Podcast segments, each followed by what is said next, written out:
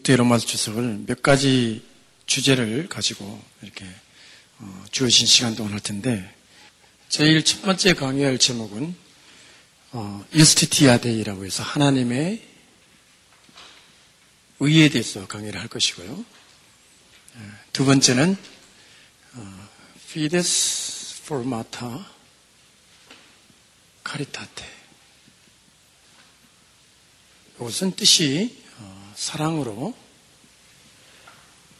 형성되는 믿음.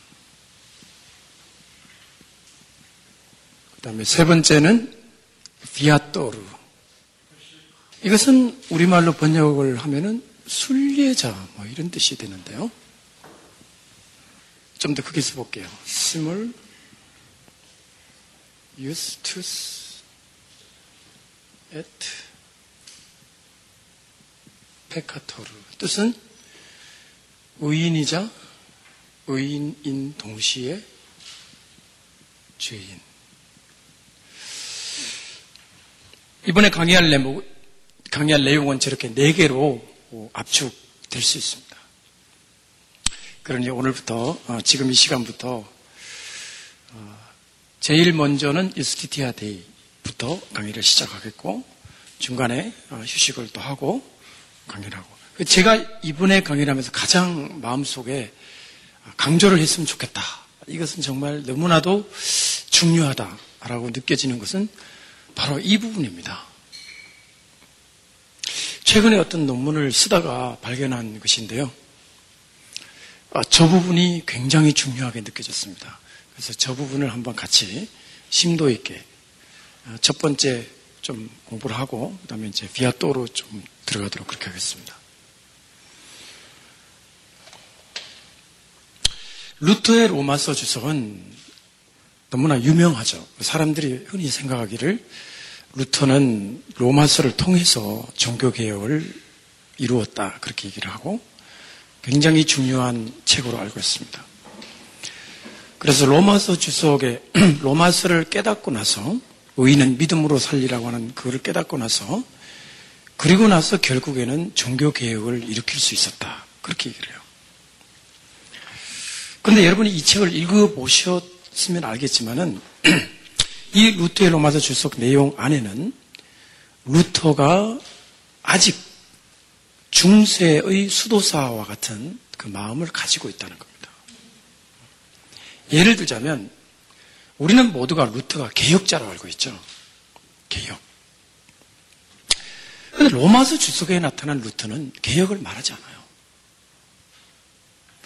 여러분 예컨대 지금 우리 한국 교회가 지금 각 노예와 총회 분쟁이 있는 교회들 보게 되면 목회자들과 성도들이 취하는 방법 중에 하나로서 총회를 탈퇴합니다. 총회를 탈퇴해 버리면 더 이상 총회한 노예가 그 교회에 대한 재판 권한이 없어져요. 일종의 개혁으로 보여집니다. 물론 이제 재판을 피하기 위한 도피로도 보여지지만 어, 그분들 입장에서는 우리는 이러한 이런 총회, 이런 노회, 이런 조직, 이런 이제 그들의 입장에서는 불이한 네, 있지 않겠다. 나간다는 거예요. 그죠? 그게 개혁이고 그게 음, 어떻게 보면 분열과 같은 건데 저는 좋게 좋다고 얘기하는 게 아니라 만약에 루트가 그런 개혁적인 마음이 있다면 이 로마서 전역에 대해서 한마디라도 예를 들어 뭐 교황은 나쁘다든지 우리가 이렇게 해서는 안 되겠다든지 새로운 기독교가 필요하다든지 새로운 어떤 형태의 기독교가 필요하다는 거 한마디 얘기하고 있잖아요. 제가 로마서를 공부하면서 가장 놀랐던 점은 그거예요.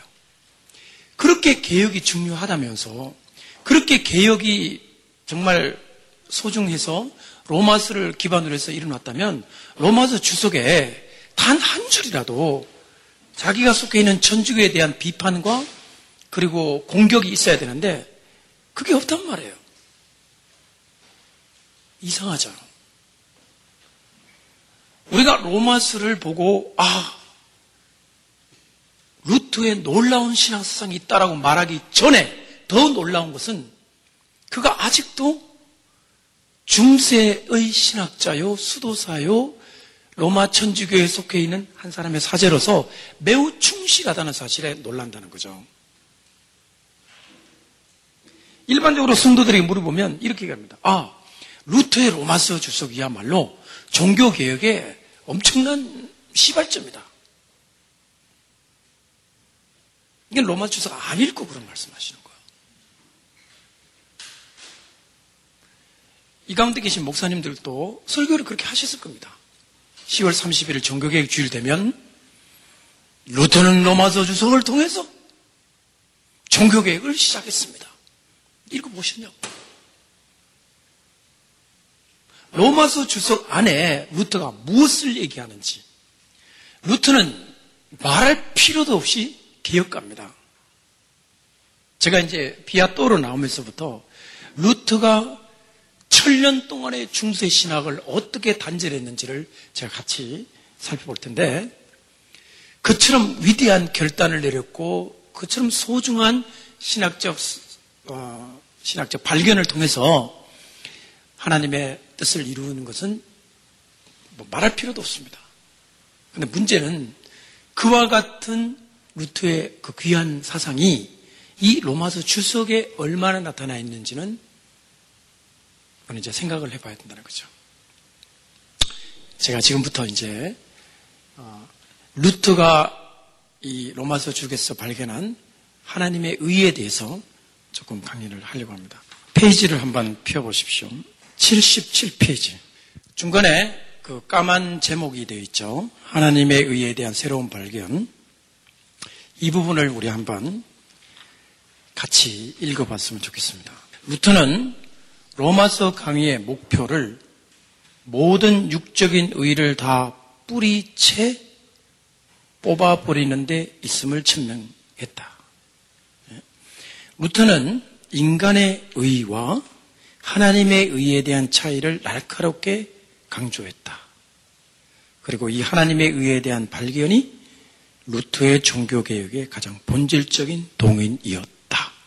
우리가 루터의 종교개혁의 시발을, 그 점을 찾을 때, 어, 로마서 강의가 가장 중요했던 의미는 이 의라고 하는 개념의 새로운 발견이에요.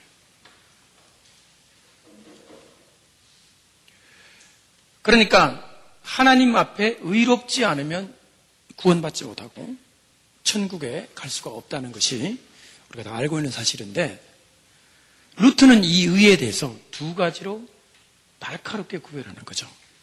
어, 방금 우리가 읽은 것처럼 하나는 인간의 의, 그 다음에 하나는 하나님의 의.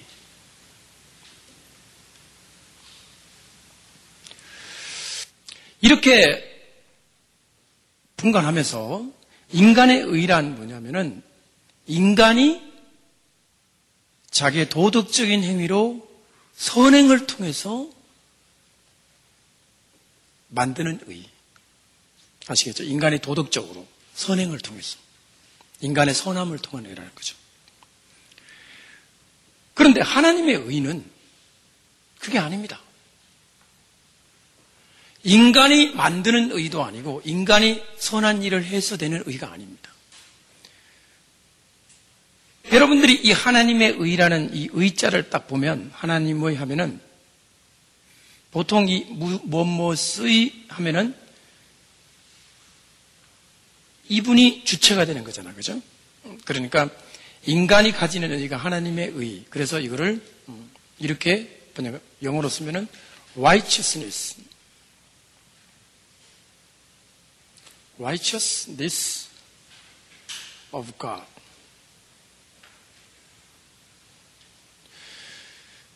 자, 그런데 지금도 많은 분들이 목사님들이나 혹은 우리 성도님들 중에 지금 이런 설명을 하지 않고 그냥 하나님에 의하면요.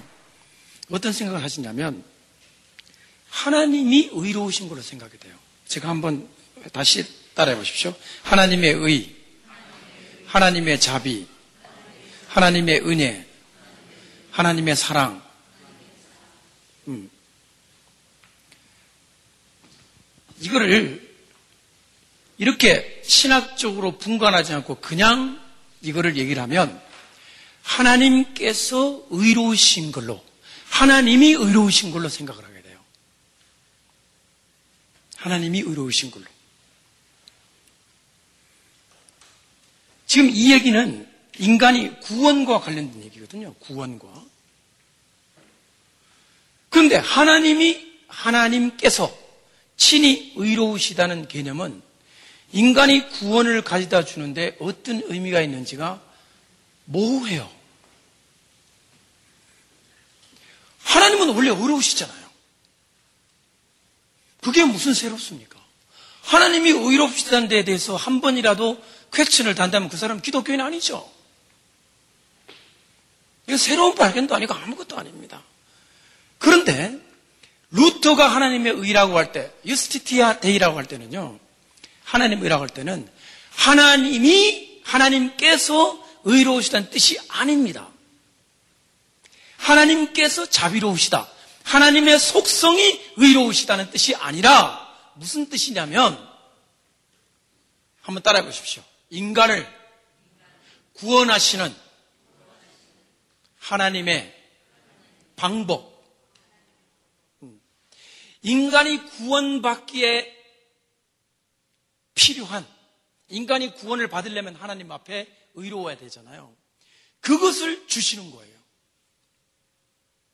이것은 하나님 자신이, 하나님 자신이 의롭다는 뜻이 아니라, 그 뜻을 말하는 것이 아니라, 인간에게 구원을 가져다 주는 방편으로서의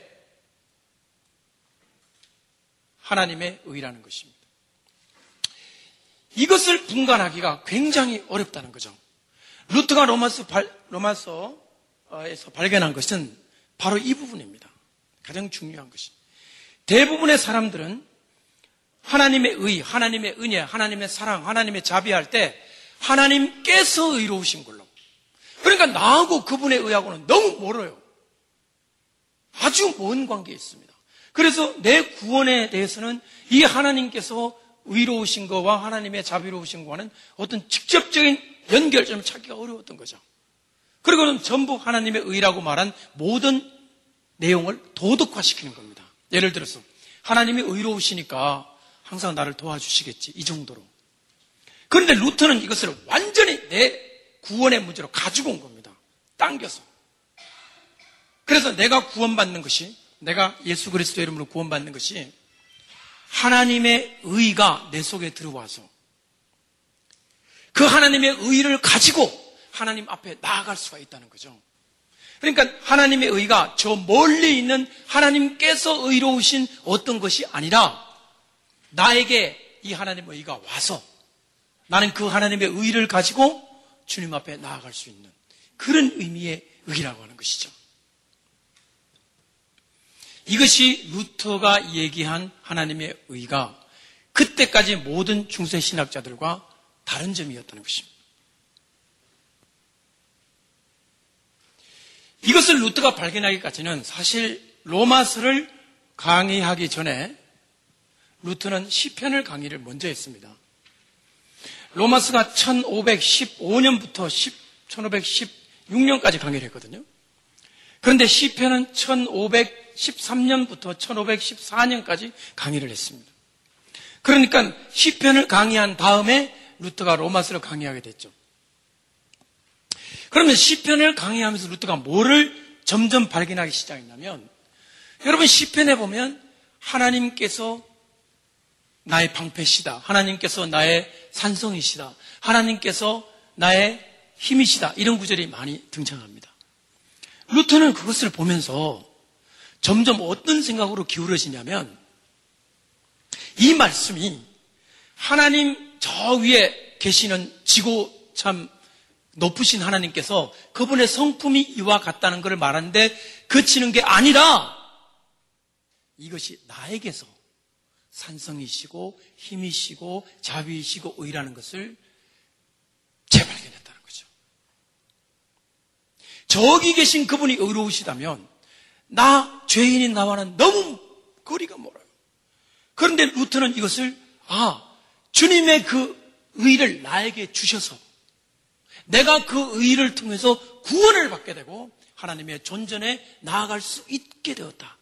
그게 iustitia Dei 하나님의 의인데 이것을 가지고 루터는 무엇을 하기 시작했냐면 이 점이 중요합니다.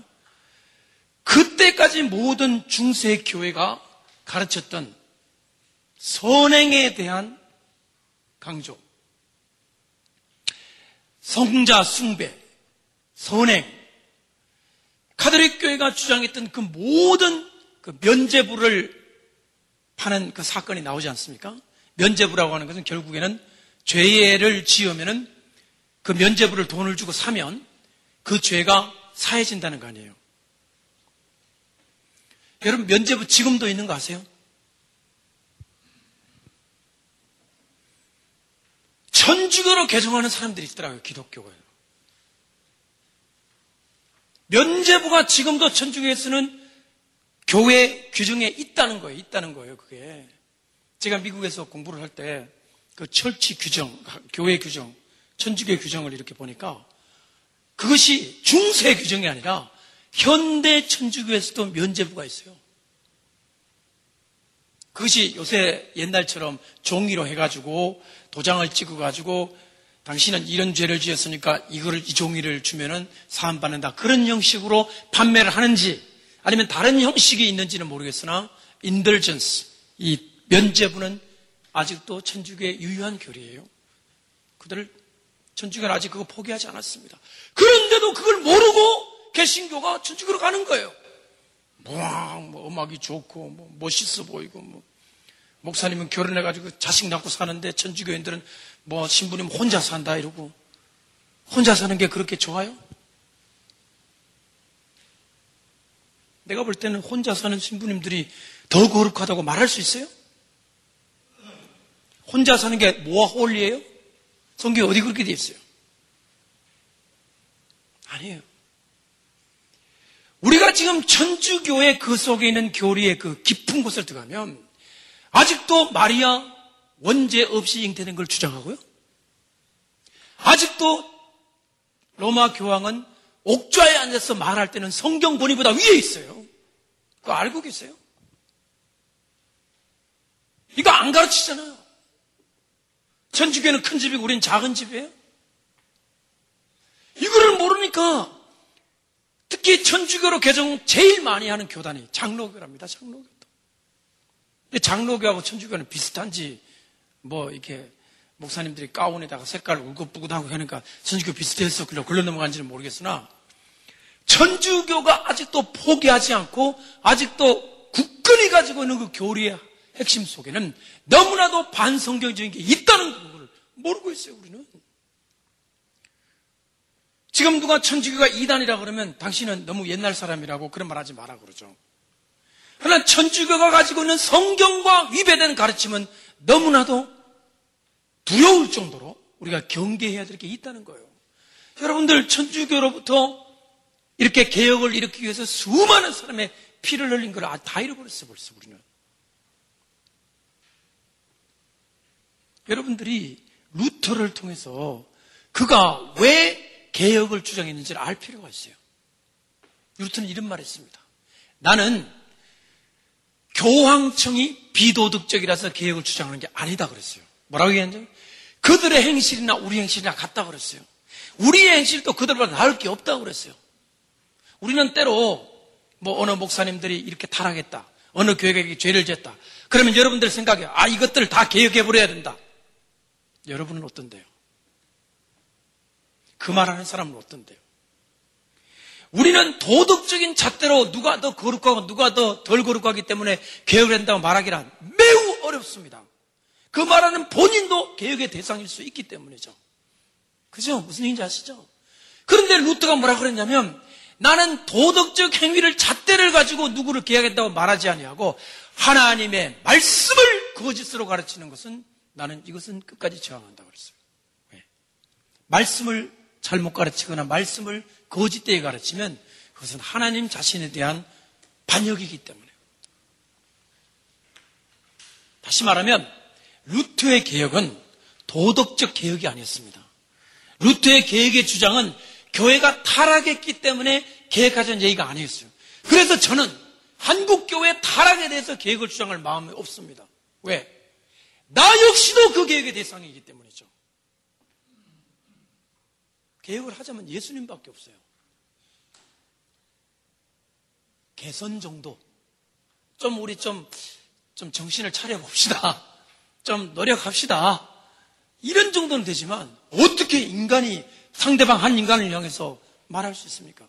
그것은 법적인 차원이나 법을 위반했을 때 재판부에서 판결을 낼 때는 하는 겁니다. 우리 종교인으로서 우리가 하나님의 은총을 믿는 사람으로서 우리가 모두가 죄인이로서 우리로서는 우리가 겸손할 수밖에 없어요. 그런데 한 가지 하나님의 말씀을 거짓으로 가르쳐서 사람들을 이단으로 끌고 가거나 하나님을 하나님 아닌 자로 만들거나 어떤 사람한테 그거를 예수님보다 더 위대하다고 하다거나 구원이 예수님이 아닌 다른 사람으로 된다고 할 때 그거는 목숨을 걸고 저항해야 됩니다.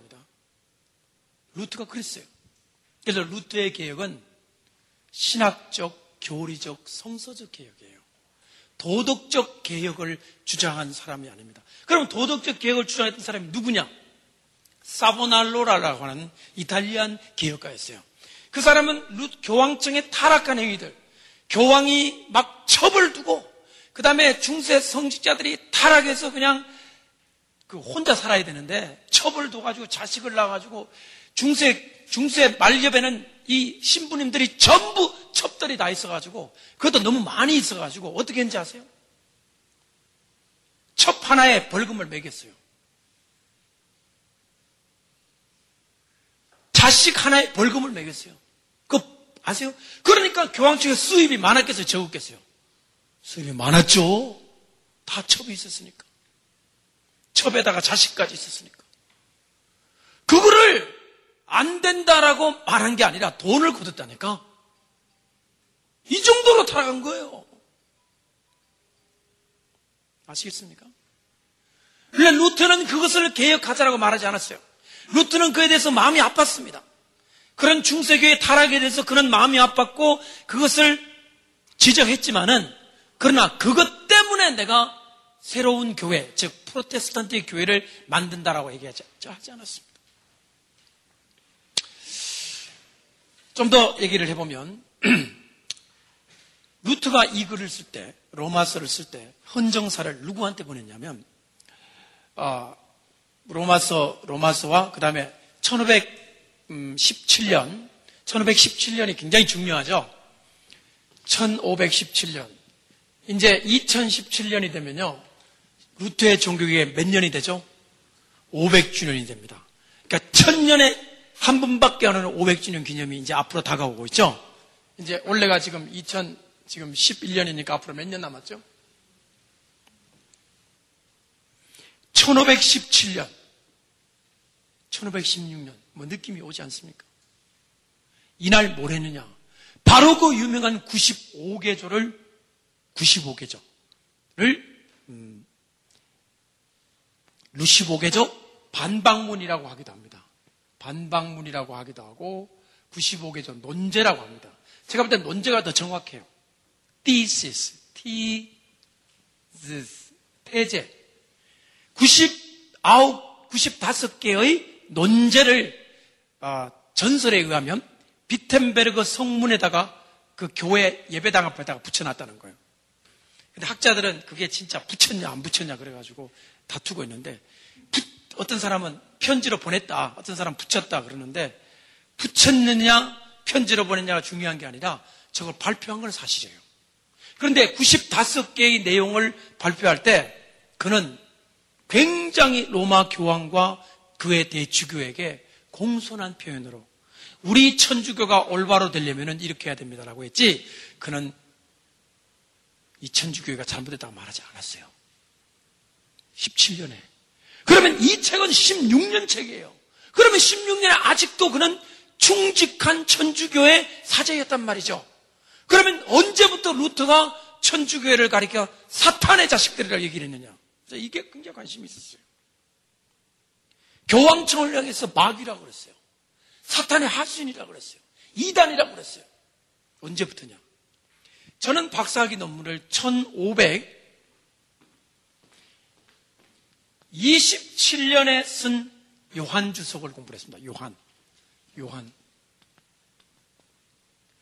제가 이 요한 주석을 박사학위 논문으로 선택한 이유는 한국 교회와 세계 교회가 루트 하면은 전부 사도 바울, 로마서, 갈라디아, 바울 일변도에 바울 일변도. 그래서 한국 교회도 한 80년대 그때 제가 대학생 때는 바울, 로마서, 파워 로마서.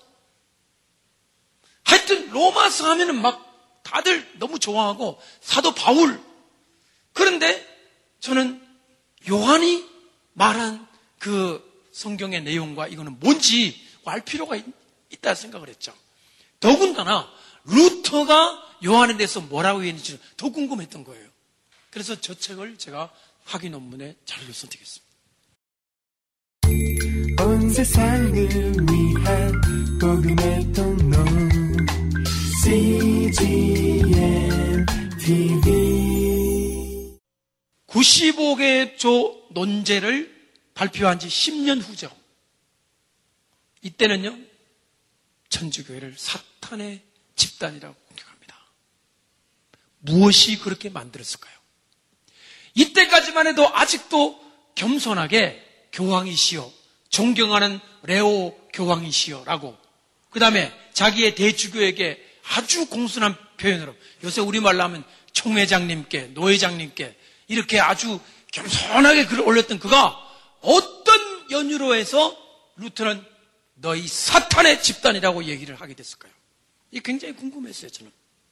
저는 그 계기를 요 중간에 있는 1521년 1월달, 1521년 1월달 한 사건이 있었어요. 이 사건 이후로 루터는 드디어 전주교회를 이단이라고 그러고 사탄의 집단이라고 얘기하기 시작했습니다. 1521년에 무슨 사건이 있었는지 아십니까? 바로 루트는 교황청으로부터 파문장을 받습니다. 파문장. 파문장 알죠? 판결문. 파문장. 루트가 그걸 어떻게 했는지 아세요? 라인강에다가 친구들, 학생들 다 불러놓고 파문장 화형식을 했어요. 그날 그는 천주교를 완전히 떠난 거예요. 대단한 사건입니다. 중세교회 교황이라면요, 나는 새도 떨어뜨린다 그랬어요. 모든 임금이 즉위식을 할 때 교황이 허락을 해줘야 돼요.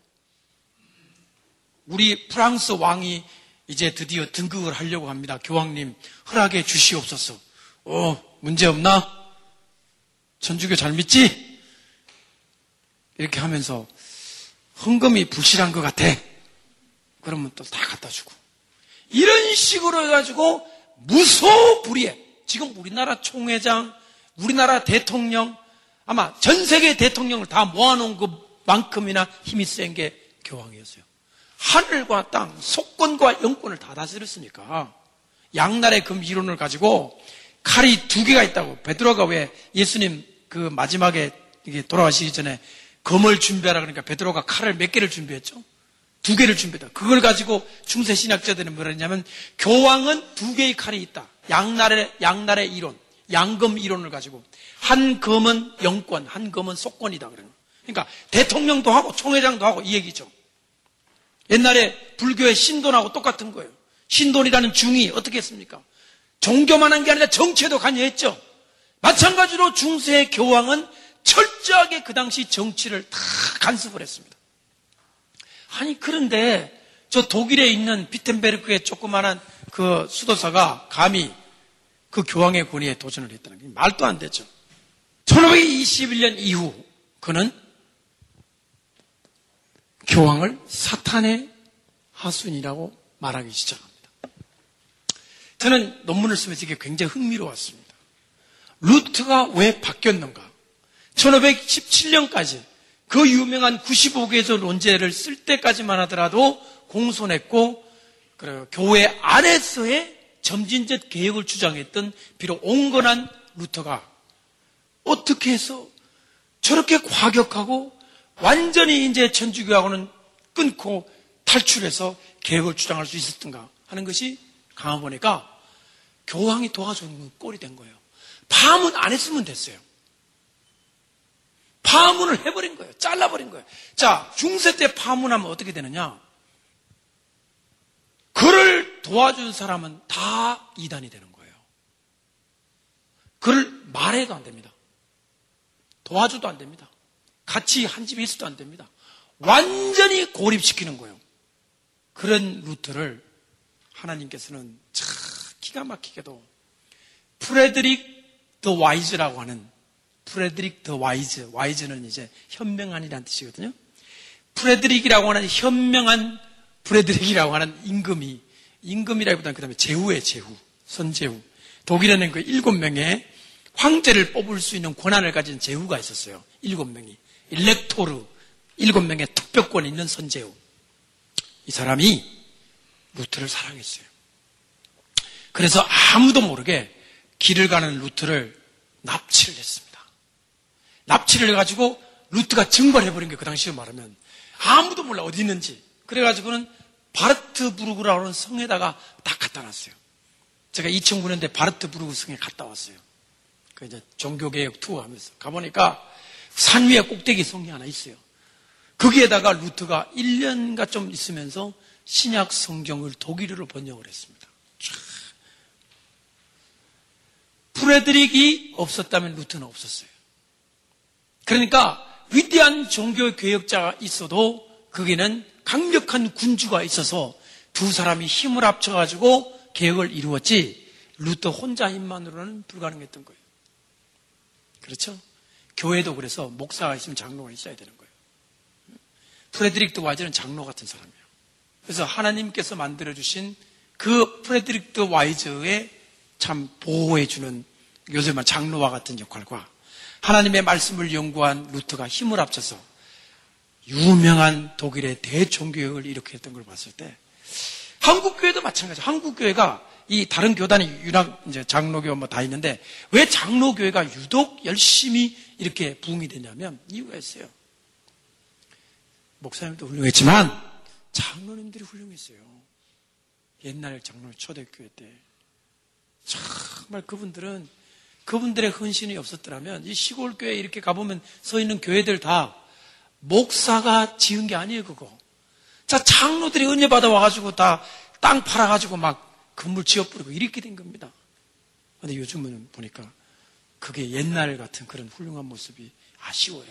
없다는 건 아는데 있어요. 요즘도 훌륭한 분들이 많지만 옛날에 그런 분들이.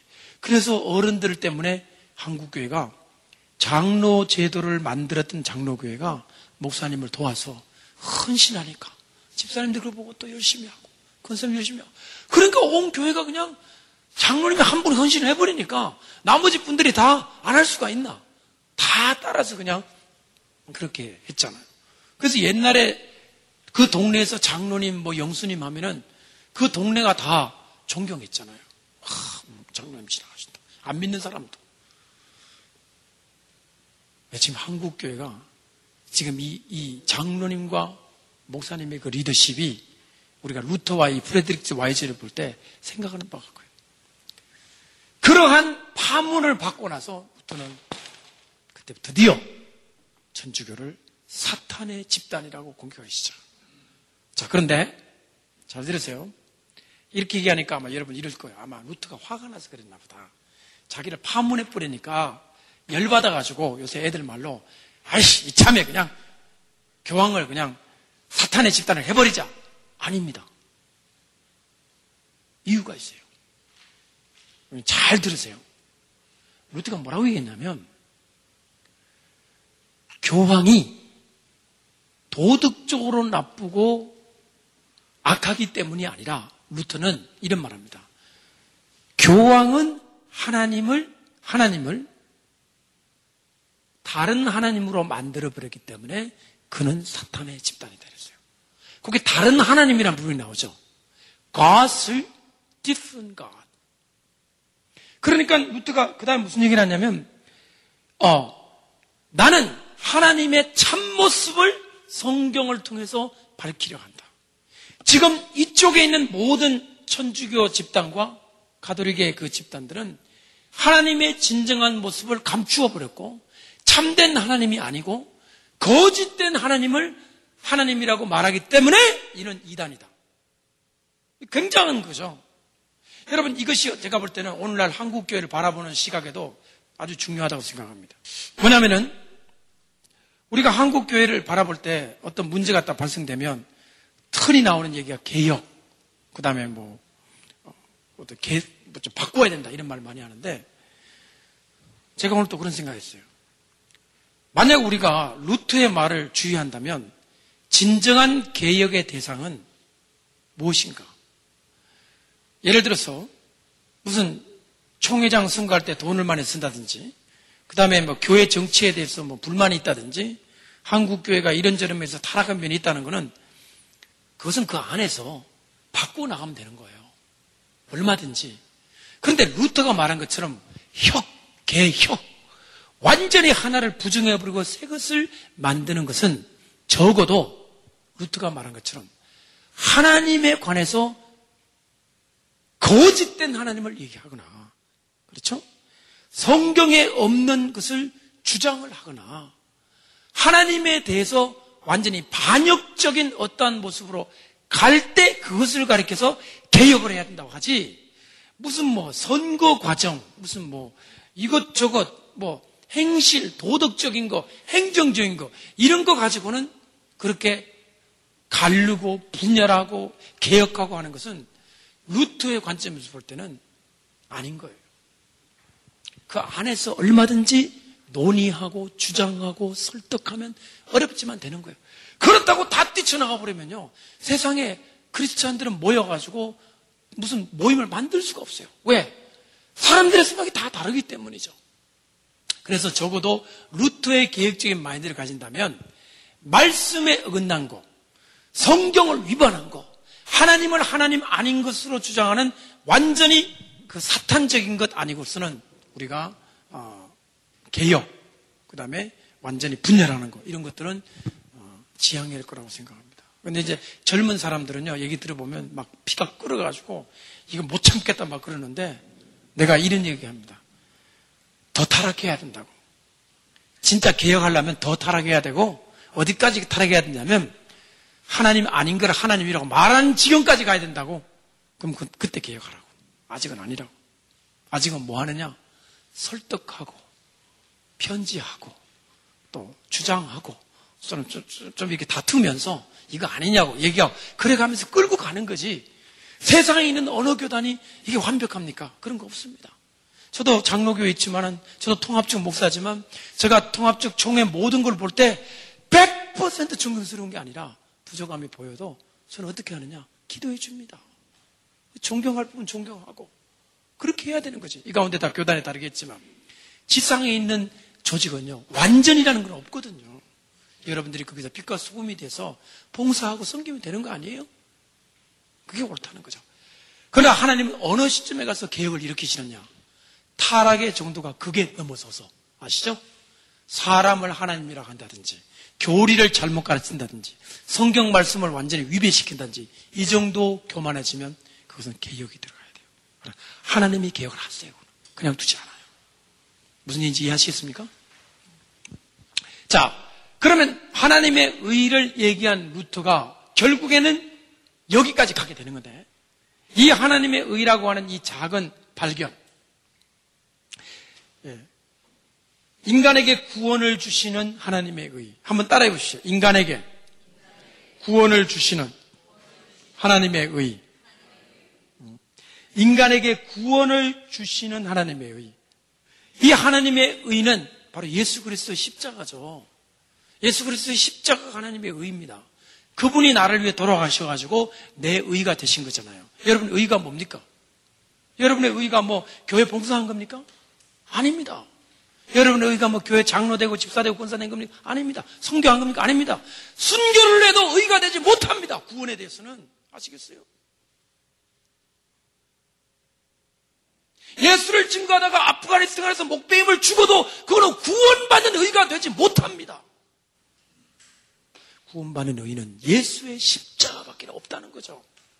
그게 하나님의 의입니다.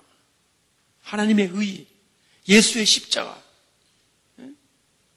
루트는 그걸 강조해. 그 결과 어떤 결과가 왔냐면 그러면 중세에서 얘기한 그 선행들 있죠. 선행 뭐 여러 가지 선행 구제라든가 그 다음에 뭐, 뭐 성지순례 그 다음에 교회 봉사 그 다음에 기도 이거 전부 다 선행이라고 그랬거든요.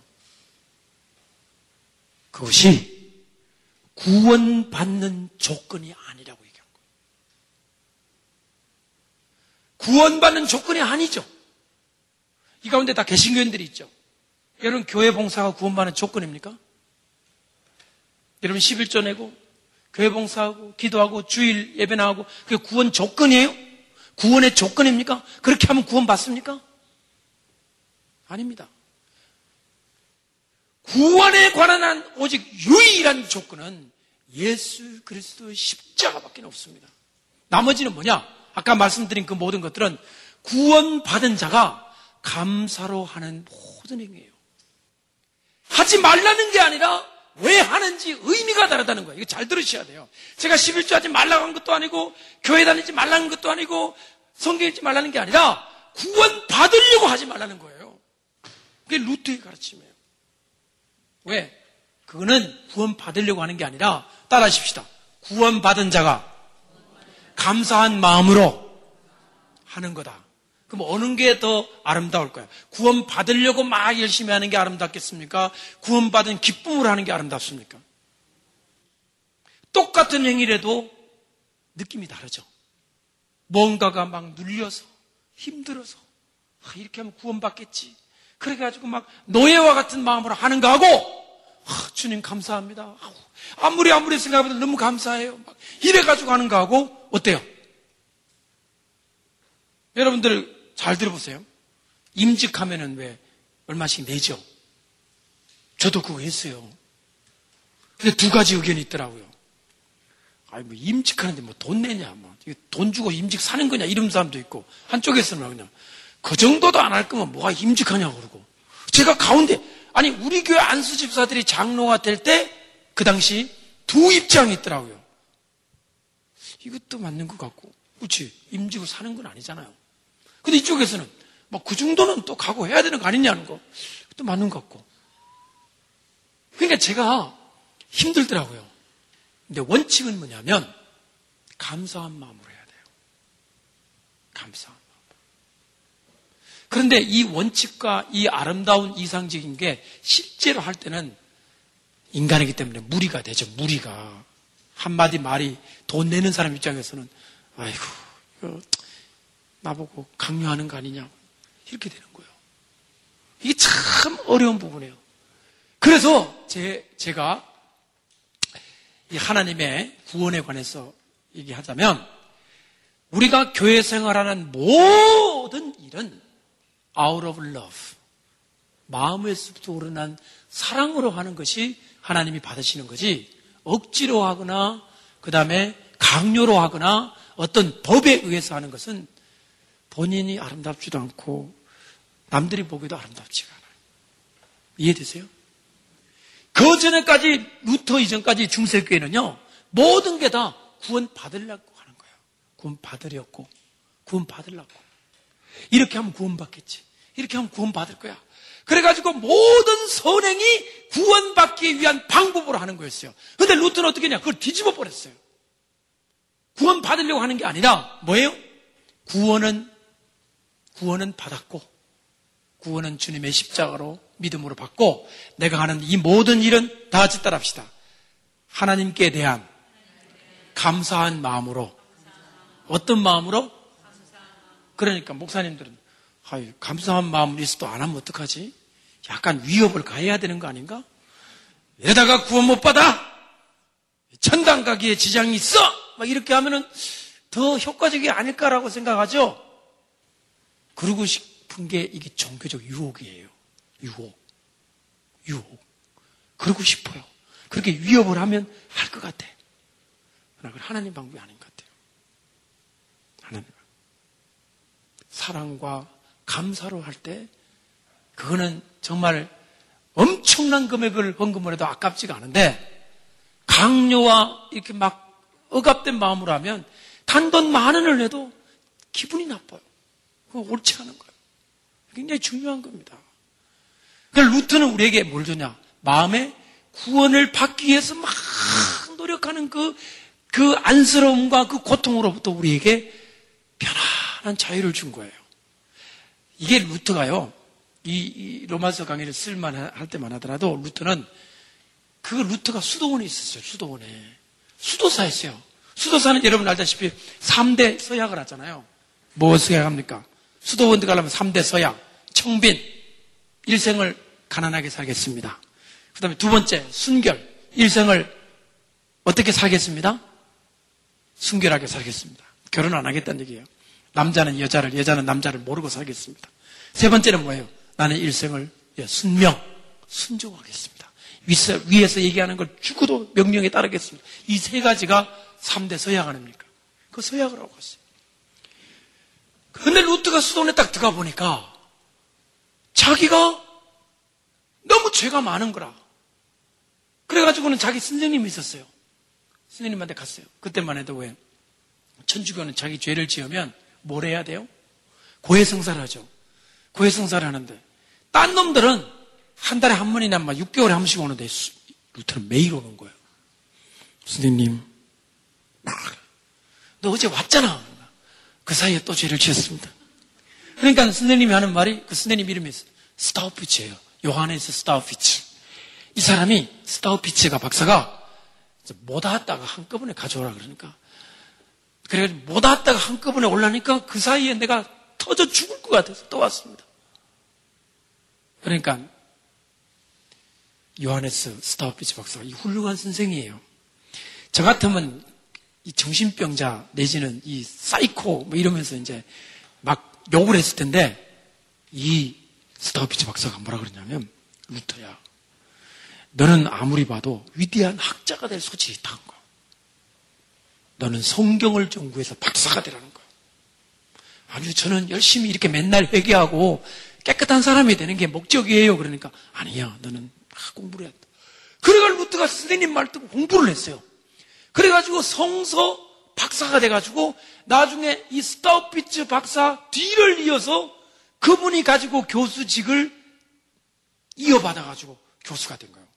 비텐베르크 독일에 가보니까 그 비텐베르크 대학이 있어요. 하, 정말 너무 감격적인 것은 스타우피츠 박사 이름이 쫙 있고 루터 이름이 딱 있더라고요. 그러니까 사람은 누구를 잘 만나야 돼요? 선생을 어떤 선생을 만나냐에 따라 가지고 사이코가 될 수도 있고 위대한 루터가 될 수도 있고 사이코가 매일 와서 죄 지었다고. 너 무슨 죄를 그래 많이 짓냐? 저요 막 근데 20대니까 막 온갖 그런 죄 있잖아요. 막. 그러면 이제 이제 됐다. 이제 짓지 말고 다음날 또 오는 거예요. 아니 산 속에 사는 이 남자가 무슨 죄를 많이 그렇게 지었어요? 그래 루트가 뭐냐면 자기는요 금식도 하고 할 수 있는 거 다 해봤대요. 기도도 하고. 그런데 왜 자꾸 내 속에서 죄가 나오냐는 거예요. 나는 하나님을 기쁘시게 하려고 아무리 해도 안 되더라는 거예요. 만부림을 쳐도. 그때 스타피처가 루트에게 가르쳐 준 거예요. 이거예요. 뭘 가르치느냐? 이게 이제 제 박사학위 논문의 핵심인데 하나님은 하나님은 재판장이 아니고 하나님은 아버지다. 물론 하나님도 크게 보면 재판장도 되죠. 그죠? 천하 만국을 재판하시고, 그죠? 악한 자를 심판하시고. 근데 너는 아버지는 모르고 왜 맨날 하나님 앞에 와가지고 무섭고 떨리고 발발발 거리고 뭐 지옥 갈까봐 벌 받을까봐 겁내느냐? 하나님은 뭐라고요? 아버지라는 거예요, 아버지. 아버지는 어떤 분이세요? 이해를 하잖아요. 잘못을 해도 혼도 내지만은 혼내는 마음속에 뭐가 있어요? 사랑이 있잖아요, 사랑이. 재판장 사랑이 있어요? 사랑 없어요. 재판장들은 법에 의해서 판결을 내리는 거예요. 사랑을 가하면 그는 재판장이 아니라 목사지. 하나님은 만국을, 만국을 다스리는 재판장인 동시에 하나님께서는 사랑이, 사랑으로 충만하신 뭐라고요? 아버지라는 거. 위대한 스승을 만나서 루트는 새로운 인생을 시작하는 거예요.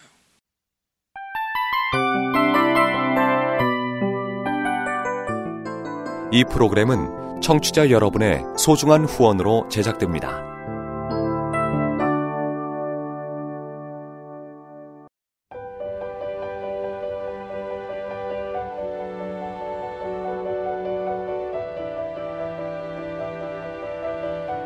세상에는 수많은 교회들이 있지만 더 깊이 있는 말씀 강해를 찾기 위해 크기로만 교회를 선정하지 않습니다. 보다 좋은 영적 콘텐츠를 더 많이 나누기 위해 방송비를 받지 않습니다. 1년 365일 복음만 전하고 싶어서 우리는 광고를 하지 않습니다. 온누리의 복음을 땅끝까지 CGN TV와 함께 땅끝 성교사가 되주세요